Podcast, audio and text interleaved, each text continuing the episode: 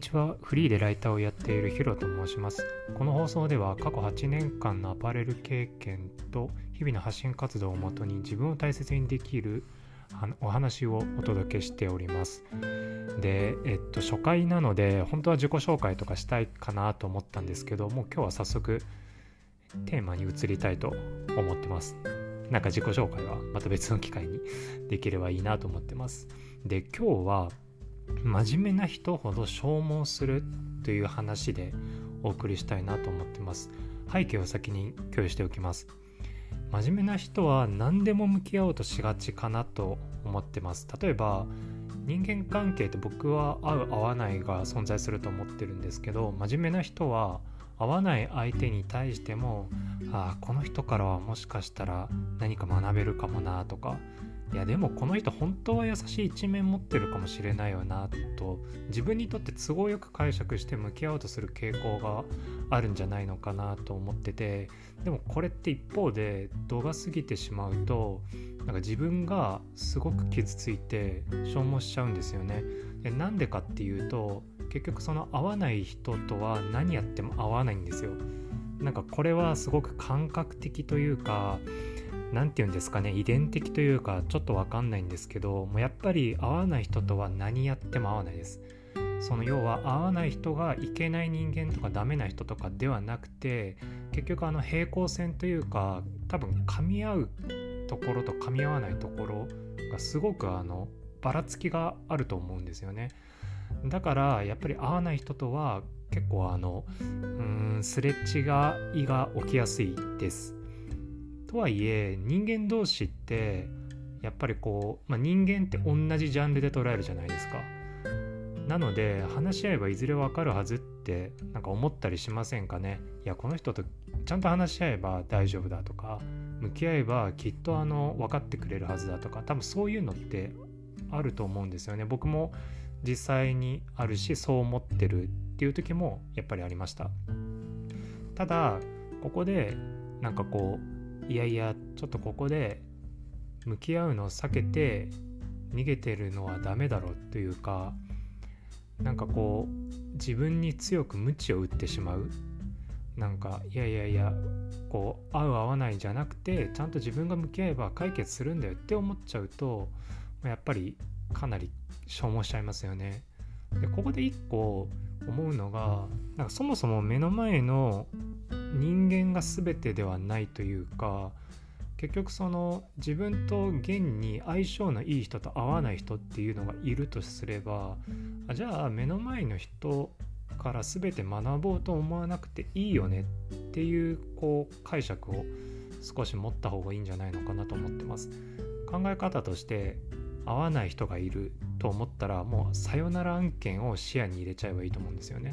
なんかちょっとこうさよなら案件っていうともうめちゃくちゃ冷たい言い方に聞こえちゃうかもしれないんですけど最初に言った通り人間関係って合う合わないがやっぱり前提に1個あると思ってるので付き合いをもし選べるんであれば会う人と付き合った方が楽しいじゃないですか会う人とのコミュニケーションはあの豊かだしやっぱそういう時間はあっという間に過ぎたり心の栄養になりますよね。つまり自分が合わない苦しくなっちゃう相手っていうのはもうそもそも相性が悪いんだっていうふうに解釈をする方がよくてその相性の悪い相手に対して自分が無理に合わせよう合わせようと調整する必要はないなってことですね。ただえっとまあさよなら案件を視野に入れるのはいいんですけどなんかこれを、えっと、こっちに傾けすぎるとなんか逃げ癖みたいのが結構つくというか、まあ、逃げるのが悪いって言ってるわけじゃないんですけど注意点としては初回は様子見ていいかなと思ってます。もしあの合わない相手がいても最初はちょっとこう様子を見ると。これなぜなら最初で分かる可能性って低いじゃないですか。最初で相手のこと全て分かるってまあほぼないと思いますしなんか数回あっても数十回あってもまだまだこの人のこと分かんないなってことって全然あると思うので僕はうんと本当は、えっと、避けたいと思う、えっと、一部分も持ちつつ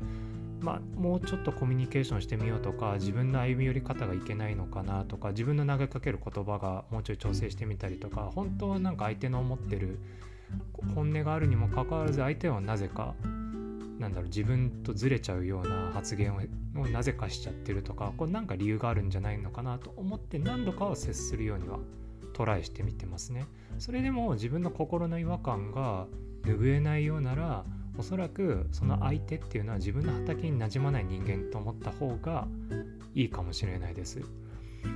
その昔僕あの向き合おうとしたというかそういう合わない人に対してでもちょっとこう頑張ってみようかなと思ったことがあってそれは、えっと、先ほど言った通り人間は話し合えば、まあ、解決する言葉が通ずる生き物だから何かしらちゃんと向き合っていけばお互いの気持ちが通ずると思ったんですね。改善すると思った。でも自分の何ですかね技術不足なのかもう少しねコミュニケーション能力が高かったらよかったかもしれないんですけどまああんまりうまくいかず物事はそう簡単に進まないと。むしろ、自分が向き合おうと向き合おうとしていくにつれて自分の体力がどんどんなくなっていったんですね。自分の気力がどんどんなくなっていってしまい心がすごくこう疲れたというかあのそういう経験をしたことがあります。だからその皆さんには教訓として自分の心の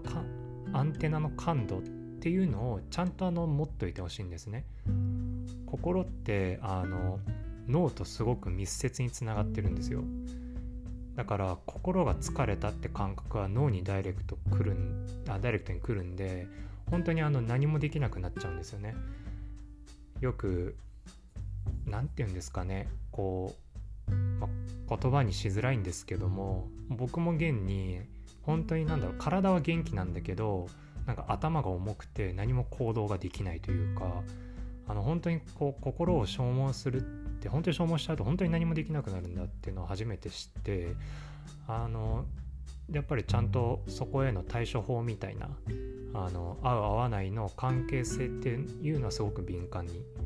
なりましたね。だからその真面目な人って結構ね多いと思うしそれは立派だと思うんですけどなんか自分が辛くなっちゃうとかなんか苦しくなるならなんかそういう相手と、まあ、無理に向き合うとしすぎるんじゃなくてそもそもの苦しくなる関係辛くなる関係性っていうのを手放すやめるっていう選択肢をちょっとこう持ってみてほしいんですよね。じゃないと本当にあの修復というか、まあ、かなり苦しくなる展開があるのでだからやっぱり心の感度っていうのをちゃんと皆さんに持っといてほしいなと思いました。今日はちょっとねパッと思いついた話をしたのであまり雑談とかそういうのなくやっちゃったんですけども今日はこんな感じで終わりたいと思います。最後まで聞いていただいてありがとうございました。それではまたお会いしましょう。